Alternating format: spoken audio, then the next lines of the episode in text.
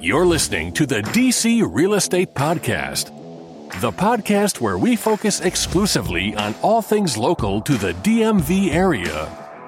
Local investors, local knowledge, local experts. Our journey starts now.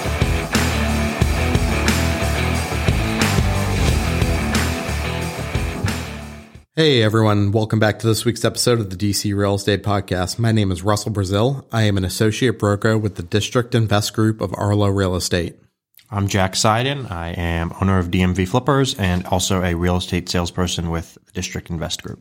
And I'm Sara, also a salesperson with the District Invest Group. Wow, that's kind of funny that we're all on the same podcast. Yeah, what a weird coincidence. What a weird coincidence. So we're talking this week about market conditions. Market conditions are out of control. They've been out of control for 2 years, but it seems to be just spiraling downward or upward if you're a seller, right? So it depends what side of this coin that you're on. But Russell, when there's no more houses for sale, like zero houses, what are you going to do for a living? We're getting there. We're getting close. I'm gonna have to pump up more podcast content when that happens, so I can get sponsors, right? Yeah. So, Sarah, you just had a situation the other day. Where tell us about that. Yeah. Well, it's hard for any agent right now, but this guy wanted to see this property in Baltimore, and I was like, "All right, this is great. Like, I'll schedule a showing." Went in, made a showing request, and literally like 20 minutes later, the property had gone on market that morning. 20 minutes later. Your showing has been canceled due to the property going under contract. And I was like, that has to be a record. Was it like significantly underpriced, or was it like just the market's that hot? You know, I hate to say this, but it was like the perfect property for that client. Mm-hmm. Like it would have been a great burr. That's what he wants to do. It was right by his house. He's in Towson. It was right around there. I look at the numbers. I was like, this is great. Like we'll go today. Surely we'll be one of the first people there, but... got snatched up. Yeah, I had one on Friday. The client emailed me, and they're buying from out of the country, and so they're like, "Can you go see this property?" And I looked at the showings, and they were what I thought was blocked off till Monday, but I don't think it was blocked off. I just think every slot had been filled, and so I was like, "All right." I emailed them back. I was like, "I scheduled an appointment for Monday. That was the first available," and maybe 2 hours later, I got the notification from ShowingTime that it was canceled because the property was now under contract. And I think that was the first day it was on market too. I have a client who's at a pretty healthy price point. I think like the mid sixes in Montgomery County. And he has criteria about bedrooms, and he wants 4 bedrooms and a good school district and nothing that should be unreasonable. And I've run out of houses to show him, not only from Dubai, but like there aren't houses for me to take him to showings anymore.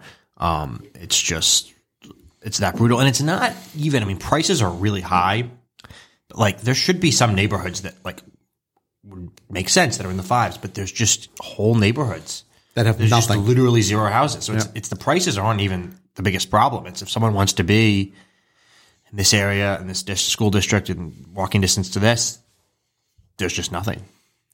Yeah. Pre-COVID, we were already dealing with a extremely low amount of inventory, say 2 months, 1 month. And COVID immediately cut it in half. But now we're 2 years into COVID, and the inventory level as measured by the number of units for sale has just continued to drop and drop and drop. And I say number of units for sale because now measuring inventory and the amount of months that we have is going to be distorted. So in 1 month of inventory is what we say it would take for every house to market to sell in 1 month. So if there's 5 houses selling per month and there's 5 houses on the market, that's 1 month of inventory. But as inventory continues to drop, how we measure months of inventory gets distorted because now the new stat will be in a neighborhood with zero houses. Zero houses is 1 month of inventory, right? So as opposed to 3 years ago, it could have been 25 in a particular neighborhood. So measuring it in months of inventory now makes very little sense. And we should be talking about the amount of units per sale. And do you think, because this is one of my theories, as interest rates rise, the inventory is going to get worse because you're going to have rate lock? So I think we're going to have a few problems with I think it will have a negative impact on inventory even further because, if a seller in a house, let's say they're a $600,000 house they're living in, they're thinking about upgrading, and they have a They have a 2.5% interest rate. Now, not only are they looking at upgrading, and maybe so they're in a $600,000 house, and maybe a couple years ago they were thinking about upgrading to an $800,000 house. Well, now not only is that $800,000 house $900,000, but now they're not looking at 2.5%. They're looking at, 4%, 4.25%. So the cost compared to what they're used to paying have exploded so much that they're just going to stay in their home. Put an addition on, whatever. Yeah, they'll upgrade their home before they move now, and that's going to put further pressure, downward pressure on inventory. So we should probably find a different business. Is that what you're saying? Yeah. I mean, I don't know how we're going to make a living here over the next decade. I think that what you just said, definitely at the beginning of the pandemic, people were still, they're like, oh, house prices are going up. Let me sell my house. I'll buy a bigger, better house. And now the prices have compressed to a point, gotten so crazy that they're like, wait, I can't afford a nicer house. Like, I'm not going to sell anymore. And it's just creating, like you said, with neighborhoods with zero. We were just talking about it. Canton has literally like 2 listings right now, and they're reasonably priced, but I don't know, they're going really fast. People aren't doing inspections. So I don't know what the deal is, but. Yeah. I just read a stat the other day that there are only 6 million homes for sale in the country. And to put that in perspective, there's about 2 million residential agents in the country. So there's only 3 houses for sale for every agent. That sounds actually very accurate. And so obviously each of us needs to sell more than 3 houses to make a living. So yeah, it's a tough market for agents out there, and it's a tough market for buyers. It's an unbelievable market though, if you are a seller and if you're planning on maybe downgrading instead of upgrading, right? So if you're downgrading, you muscle people out with the money that you've gotten from selling your house. And maybe you got to pay more, but it's not as hard as the going to an upgrade. And one thing that I've been fascinated by, I've been watching the Eastern Shore market for years. And what you have is not even actually downgrading, but like, and this is happening all over the country, right? You have people who they sell their house in DC for 1.5. Well, they can go buy whatever they want. And what you see is, so it spreads out too, right? You have these markets, and you're seeing this even in areas like Frederick. You just see the ex-urban areas get bid up because when you're coming from an urban area, an extra $50,000-$100,000 doesn't matter. And so you're seeing this price spread out all over the country. Into, I think we're seeing markets in the Midwest. Baltimore has actually benefited from this, of people selling and then moving to a different area and, bidding up the existing residents. Yeah. It's almost as if printing trillions of dollars of money in a very short period of time has some sort of correlation to rising prices. It's unbelievable. Really? And a lack of housing inventory too. We there's also a number of factors. Just don't have enough houses for people. What you're saying, printing money is a bad thing? I'm not saying it's bad. I own real estate. It's treated. But there's one property I'd like to talk about in American University Park.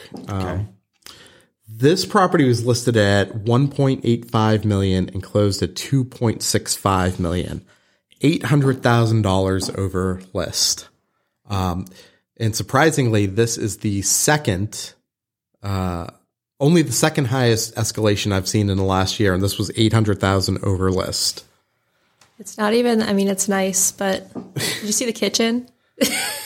It's nice. I actually did not look at the interior pictures. No, it's like a nice house, but 800,000, you're just like, wow. I wonder who bought it. That's gotta be a record, right? It's not a record. The record was last year in Chevy Chase for a house that went $1 million over list. Oh my gosh. I got to wonder when you're a buyer's agent and you're telling your client how much to escalate, how do you say, like, I think we got to go $1 million over here? Were these, I don't know, AU Park, was this underpriced or just, that's just the market? No. I did not actually check it against the comps to better understand if it was underpriced or not. I guess it was by definition. Yeah. You have to wonder though, was it the agent saying that, or did the buyers, they were just so obsessed with it that like, I want to be a fly on the wall, where they like, we're just going for broke. We want it. And the agent's like, whoa, whoa, whoa, whoa, whoa. They're like, we're just going to buy it. We don't care what it costs. Like a dream scenario for an agent, but you have to wonder. I hope do you have any clients like that? I wish. And the one last year that was in Chevy Chase, I I can't remember exactly, but I think it was like a $4 million property that went for $5 million. That I understand, because if you're a buyer shopping in the $4 million range, there's no substantial difference to $5 million, right? Yeah. But the difference between 1.8 and 2.6 million, those are very different price points for someone that's in the mid to high 1 million range. Yeah. And once you get to the ultra luxury, those people, money becomes irrelevant. Right. I'm not saying, to be clear, like 2.5 isn't a ton of money, but it's not generally the type of person who's sitting on, you know, tens of millions of dollars necessarily. No, it's probably too often, right, a couple that both have very, very strong incomes, but they are not independently wealthy. Right. They're not sitting on 30 million, 40 million. Right. And that's why I say the price difference from 1.8 to 2.6 is two different classes of buyers altogether. That's a significant upgrade. I just can't imagine how desperate someone was to make that leap. Well, I do think you have, and it's interesting when we talk about the market, and when you think you have some buyers who just get fed up and they're just like, get me a house, any house.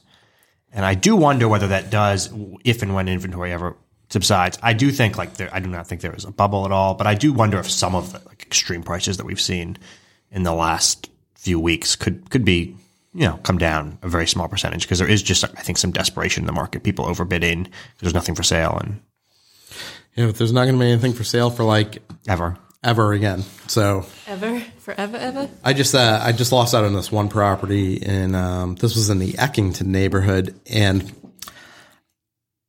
I was 100% sure we had this property. So it was listed at $800,000, and granted, that's cheap. That's cheap for Eckington. But we bid to $175,000 over, thinking there's no chance it's going that high, and we were locking this thing up. Well, we came in third. Oof. What did it go for? I should look it up, because I think it probably should have closed by now, but it had to have been at least $200,000 over. Done? It was redone maybe, 10 or 15 years ago. So perfectly livable, clean, but not brand new, shiny or anything. Did have I can't remember if it was an accessory dwelling unit in the basement or if it was a legal second unit, one or the other. So that's always attractive. But to be bidding $200,000 over in, I hate to say $1 million is a moderately priced neighborhood, but in DC, it's a moderately priced neighborhood. So going 20, 25% over the list price in a normal neighborhood seems insane. And I've been bidding $100,000 over for a decade now, right? I am not someone that is shy about making big bids, and we're always used to $100,000 over in DC, but these $200,000 over just seems crazy. Am I going to get multiples in my Brentwood flip? So that's going to be a very, very interesting case study, because Brentwood is not a neighborhood that gets multiple offers. However, nothing for sale at 725-ish. This is a pretty attractive price point. So it's a pretty attractive price point in a neighborhood that, there's not tons of people clamoring to get into. So it will be very, very interesting to see how that goes. So you want to talk more about the Baltimore market? Sure. There's just no houses. It's not much to talk about. I think we're having those same neighborhoods we talked about on the last podcast. Your Fells Point, Federal Hill. I guess we included Locust Point in that now. Locust Point's a lot of very bougie condos, Silo Point's over there. That's cool. Silo Point is my favorite building in both metro areas. Yeah, it's awesome. I think that corner unit is still for sale. We've talked about the $4.5 million one that has a full turf field wrapping around it. That's Will you wrap me on that if I want to make an offer? I think you, you said, you have to show proof of funds. So pony up and we'll go see it. Let me pull out my measly bank statement and see if that's good enough. Do you accept tiers? I love that. Love that unit. It's amazing. But yeah, what was I talking about? Fells Point. Yeah, no houses for sale. No houses, yeah. And I think people are starting to, the margins, obviously, of what people consider, I won't use the word habitable, but a very livable area of Baltimore is spreading out, because people are wanting to get into, these areas in some capacity. They're willing to go a block or two over, which I think is the natural progression of things in general. I think that would happen over the next 10 years, it's just happening at an accelerated rate because people are so desperate to get into homes. And so what are the neighborhoods you would say are the next neighborhoods up? Well, I don't think it's like necessarily a change in the neighborhoods. It's just the borders of those neighborhoods are kind of pushing out. Like you see Canton pushing out into like Highland Town and Brewers Hill. And then you see Fells Point. Traditionally, you'd have the highest priced homes right by the water, like in southern Fells Point. And you see that pushing north kind of towards Hopkins Hospital. Still downtown, not a lot of growth. Those mostly condos anyway. We know how condos have gone in the last year. So not much happening there. And then Fed Hill, just lots of redevelopment, condo conversions, et cetera, et cetera. It kind of sounds like it's going through the same thing DC went through a decade ago, but kind of. It's just happening very fast. I think that's the main word here is fast. Well, I think part of that probably too is, right, some people getting priced out of the DC market, seeing similar, you know, style of neighborhoods at significantly less prices. And as right, if you were able to pay $800,000 in Petworth or Eckington, and now you're at these neighborhoods are at the $1 million price point in very short periods of time, as opposed to, you know, sort of gradually getting up there. And you're like, well, maybe I can look at Federal Hill for $450 or $5 and be a huge baller at $5 in Federal Hill. Or if you spend the same $800 in Federal Hill, you'd be a real baller. You'd be the person we talked about last time with the crazy roof deck that ruins everybody else's views. Have like a triple-decker roof deck, a slide, fire pole, you name it. Lazy River, Jungle Gym. And, you know, with the BW Parkway, it's not, you know, it's not a great commute to DC by any means. But if you're only commuting a couple days a week now, maybe Baltimore and Federal Hill and Fells Point is, you know, attracting more of these buyers. And a lot of the DC buyers might, you know, are more likely to be cash than a Baltimore buyer. And so they might be muscling people out. And that's maybe why we're seeing sort of these big price jumps there. Do you think Sara moving there as a trendsetter had any effect on the market? I do. She probably got. Just look at the data. Actually, yeah. I was going to say, I think since you moved there, it probably is up like, you know, I don't know, 10, 20%. So you should tell people that. I'm actually getting paid by the Baltimore town government. I mean, they do a lot of bribes there. That's not a surprise. Baltimore influencer. It's horrible. But you should change your Instagram to Baltimore influencer. I'm sure it's taken, but probably, yeah. But no, Baltimore is great. People really love to make fun, including myself, love to make fun of Baltimore. But it's really cool, especially Canton, the neighborhoods we talk about. It's got that great like feel. DC similar, you know, some parts of DC, but it's affordable. There's parking. There's room for growth. Walkable, dog parks. Right. Great. So that's what your buyer in these neighborhoods is very often looking for is easy access to dog parks. I'm one of those people. I live across the street from a dog park. And I think this is going to sound extremely obvious, but like as Baltimore gets nicer, then it's a nicer place to live, right? Like I don't think Canton had quite the bar and restaurant scene even 5-6 years ago. And as it starts to gentrify, then this is what happened in DC, right? These neighborhoods that people would never consider living in became cool, became hot. I mean, the idea that Columbia Heights is. And then small businesses move in chasing the higher income people that have moved into that area. A virtuous cycle. Because, I mean, some of the neighborhoods in DC, you just can't imagine that they're now desirable. Well, I think that's true of most secondary markets in America right now. Like you said, there's kind of this like anti-urban diaspora going on. People are moving to like Boise and Austin and all these different places. And now there's like the cool food cultures following people. You know, there's all breweries everywhere now in Canton, things like that, which before Baltimore would never have been able to sustain more than like one. I think they've always been able to sustain beer in Baltimore. Not like crafty breweries, like artsy stuff. You know, Richmond, same thing. There's lots of the same type of stuff going on. Lots of breweries in Richmond too. I've gone down there and been to a bunch of them. Richmond's a pretty cool city. Mm-hmm. It didn't used to be like that. No, it was a sleepy southern town. And, you know, the people that I know that have moved to Richmond over the last decade are people that are, you know, were my age range that just felt like DC was a little too expensive for them. But it's interesting because one of my friends moved down to Richmond and they also made way less money there. So it wasn't really particularly more affordable, but there was the illusion that it was. I mean, people are making their money online now, so that kind of gets thrown out the window now, I think. Yeah, so it's interesting because I've got so many friends that have jobs where they're virtual and they always want to travel. And I'm like, I I have to be here to actually do my job. It's a physical job. You're the last remaining person who has to be. Yeah, tied to a specific location. Yeah, who's going to tend to the three houses on the market? Yeah. Not Russell. Yeah, have you considered just becoming like a traveling realtor? Just so few houses. Just get your license in all 50 states. You know, you might have to do that. I wonder what it would take to get licensed in all 50 states. Most states, you actually have to be physically present in the state to take the exam. That's fine. Business expense. So like I've been meaning to fly back to Massachusetts to take the broker's exam there, which is stupid because the same company issues the tests are here as they are there. Obviously, there's a lot of complications. You'd have to find a sponsoring broker. That's how they know you want it. They want to know that you want it bad enough. You're willing to go. You should just get like an Airstream. Just load you and your puppy dog up in the Airstream and travel all 50 states. It'll be good content. We can all go. We'll all get an RV and it'll be good content. Okay. No. Can you I've often wondered this. Can you like string together reciprocity?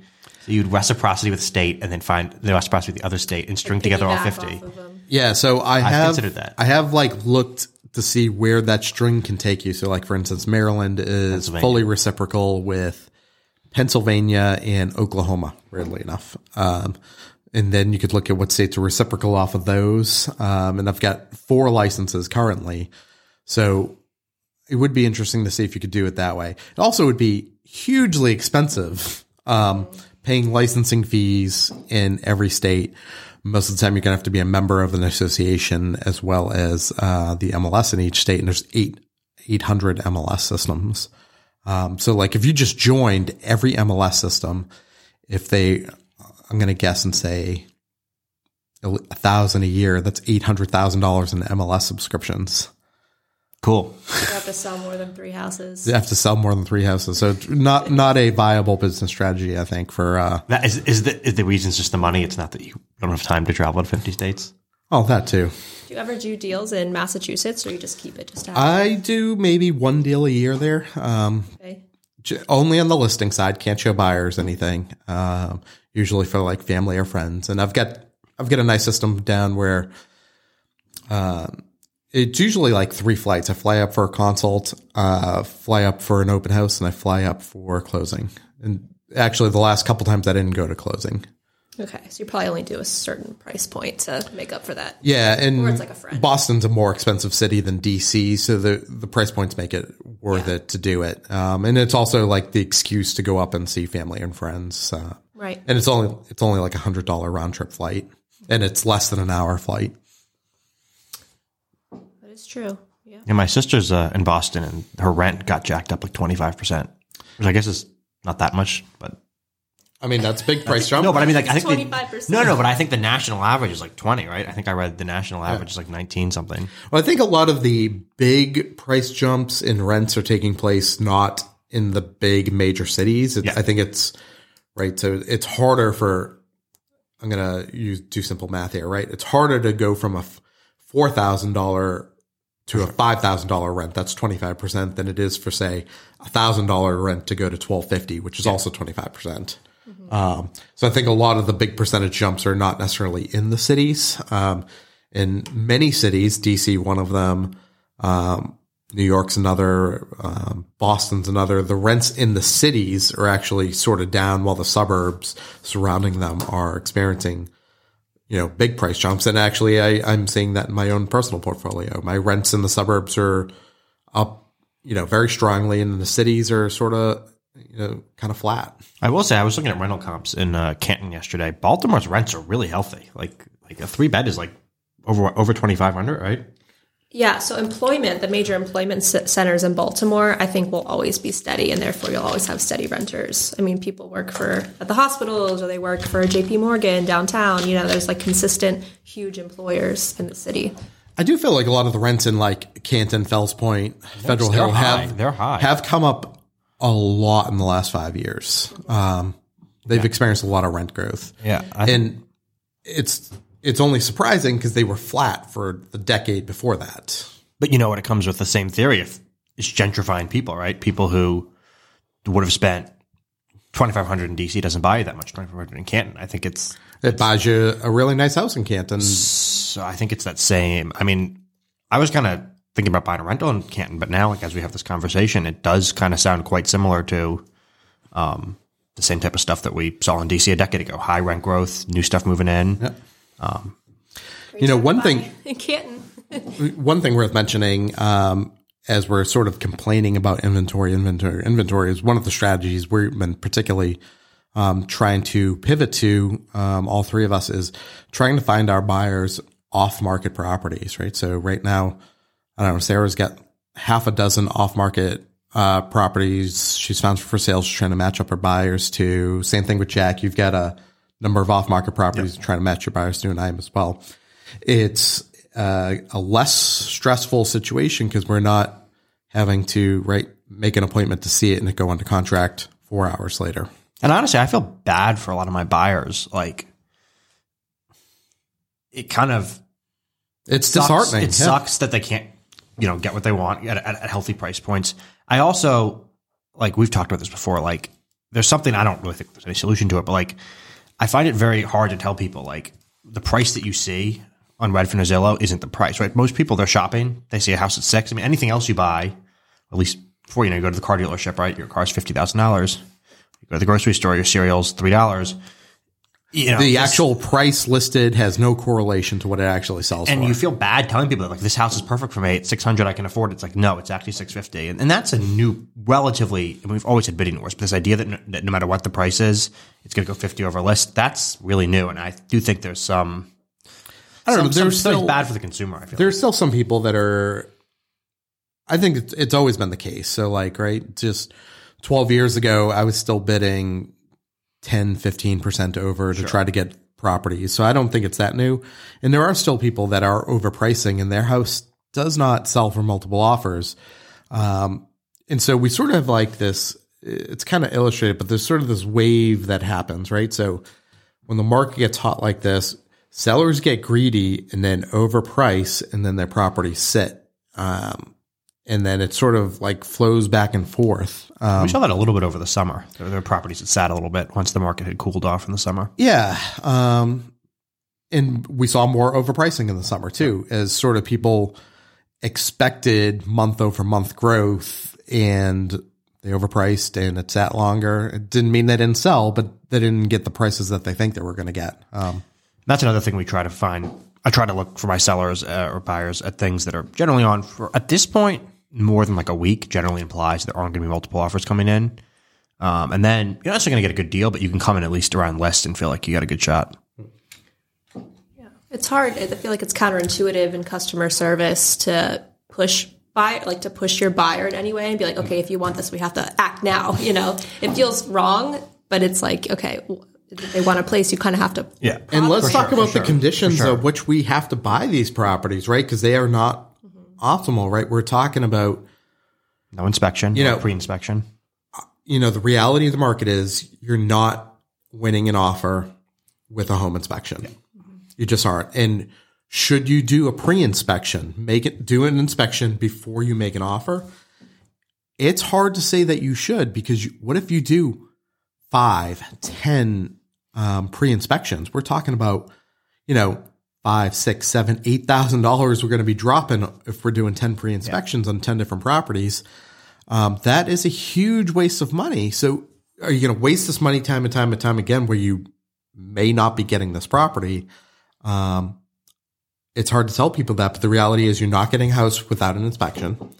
The reality is you may have to waive your appraisal contingency or make up part of it. And we had Kevin on the podcast, I don't know, maybe a month ago, and he made a very, very aggressive bid on this house. I think we talked about it being $125,000 over.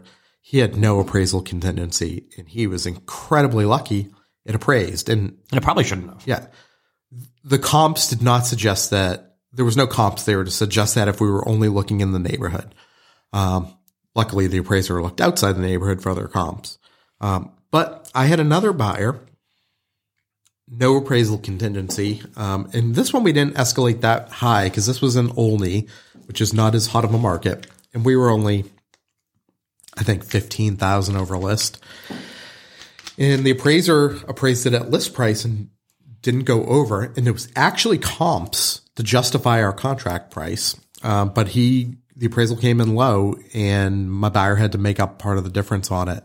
And it wasn't a particular problem for this guy, but you know, it always sucks when you have to do that. One strategy I think is possible is tell people to look under their max budget and then save some cash for, like, you know, I think we're all three pretty good at being able to tell, okay, is there a foundation problem? Is there something that, you know, even without a home inspection, it's catastrophic.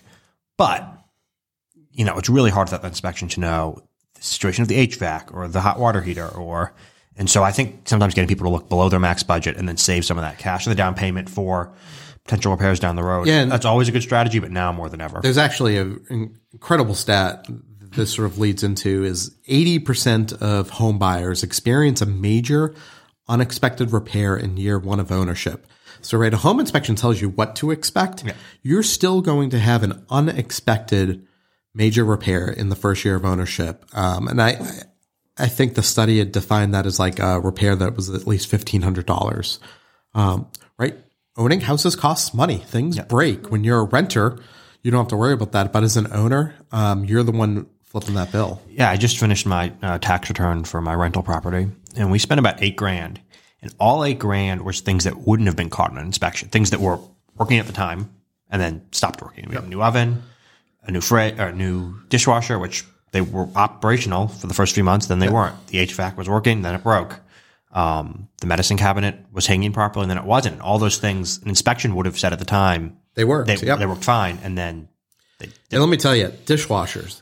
I don't know what it is with dishwashers, but it is the number one appliance I replace. I am sometimes replacing a dishwasher in the same unit 2 years after I've replaced one. I don't know what it is, but as soon as they separate from the casing they're in, it's like similar to a drum in a washing machine or a dryer. As soon as they separate even a little bit, they start clanging around, things get knocked loose. And there's also not that many dishwasher repair people as there are for other things, same as elevator repair people. It's actually funny. It comes down to economics, people. It's actually really funny you say that. I was going to get the dishwasher repair, and there was like, it's like $400. I'm like, well, let's buy a new one. Buy a new one, yeah. Because it's like $500 for a dishwasher. Yeah, I was like, well, maybe you need to be spending more money on a better dishwasher that will cost more when you have to replace it because it's the same as every other dishwasher. Do you think that's a good industry for us to get into when there's no more houses? Dishwasher repair? Maybe, because they break it all the time. Elevator repair people make a ton of money because there's like three of them in the whole country. Seriously, that's a legit statistic. So you're having to waive home inspections, and we get it. It sucks. You're often having to waive appraisal contingencies or make up a certain amount on them. And you're competing against, you know, sometimes it's just a few offers, but sometimes it's 20, 25 other offers out there. Sometimes it's cash. So if you're wanting to be serious about buying a house, you got to be waiving these contingencies. You got to be escalating high. You got to be escalating in large increments. And this doesn't necessarily guarantee you win it. So I mentioned Kevin. I wrote this offer for Kevin last year or the year before where we escalated in $25,000 increments against second best. And so we ended up as the high offer by that $25,000 escalation. And they still took a $25,000 lower cash offer instead of taking ours, which I think $25,000 is a lot of money to leave on the table. But so even if you're escalating, if you're the high by a huge amount, that doesn't guarantee you're going to win the bids. And the one thing that Sara said, like I had this client, and I felt really bad like pushing people up in price point because, A, it's like a bad sales tactic. You don't want to tell people to spend more than they can afford. But the thing that is true and is advice I'd give to anyone, whether or not I was selling them a house, is like whatever the problems are now, they're going to be worse in a few months as interest rates keep rising. And you know that's one of the things that I like to tell people is that like, look, whatever your affordability is now, it's just going to erode over the next few months. Yeah, I mean, and that's a great point because I've had this conversation with people where they don't want to get to a certain price point. And, you know, I do very openly tell them, I'm like, whatever your price point is, it's fine. Just understand the next one in this neighborhood, this is the comp for the next one. So the next one's going to be more money, right? So you don't want to get to, I'm just making up a number here. You don't want to get to 500,000 in East Rockville. Well, the next one's 520. And again, the one after that's 530. Mm-hmm. The next one after that's 540. And your borrowing costs are going up. The interest rate now is 4. At the end of the year, it's going to be 4.5. Next year it's going to be 5, right? So, and that's not going to stop the prices from going up. That's thousands of dollars a year, right? I mean, 0.5% interest rate on $500 is $2,500 a year. Yeah, I mean, it's a significant amount of money. Yeah. So it's a shitty environment to be a buyer in, but you know what? After you own it and you're watching these prices rise and the interest rates rise, it's going to be sucking while you're buying it, but you're going to be extremely happy after you've owned it and then continue to see your wealth build as being an owner. And then 7-8 years when we go to sell it, if we sell it, and your house is worth $100,000, $150,000, $200,000, a decade later, everyone always has the same inclination. I know it was hard to buy. I wish I had bought more. Buying a house is like going to a dentist. Was that a good comparison? Maybe we don't want to put it that way, but yeah. That's kind of, it's like painful, but painful, but you'll be glad you don't have cavities. You don't have. Yeah. There's so many benefits to owning a house. And I think a lot of people, have you ever seen that like meme circulating of that guy crying in the shower and he's like, when you've been saving up for your 20% down payment on your $200,000 house. Is that the Tobias meme from Arrested Development? No. And it's similar, but it's like, but now that house is $700,000. It's like, well, I think a lot of buyers still, even if we're in like an information age, obviously, still think you need a full 20% down to buy a property. Well, you're wrong. You need all cash, apparently. But there's still many ways. As little as 3% down. And you know what? I have won offers where I am 3% down, competing against the big guys. Forming relationships with other agents is imperative normally, but it's definitely imperative in this market. I've gotten the opportunity from agents I have relationships with.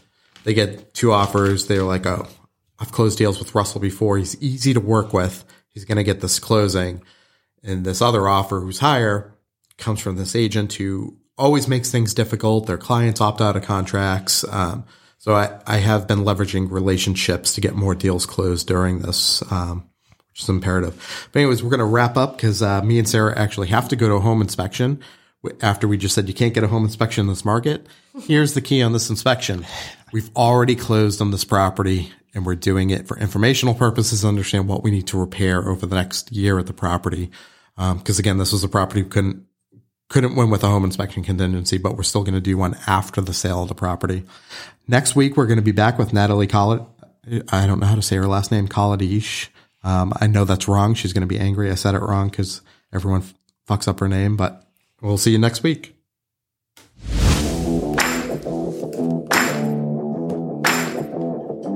Thanks for listening to the DC Real Estate Podcast. We hope you enjoyed the show. If you want to contact the hosts, reach out to them at info@dcrealestatepodcast.com. Don't forget to subscribe, rate, and review the show wherever you access your podcasts.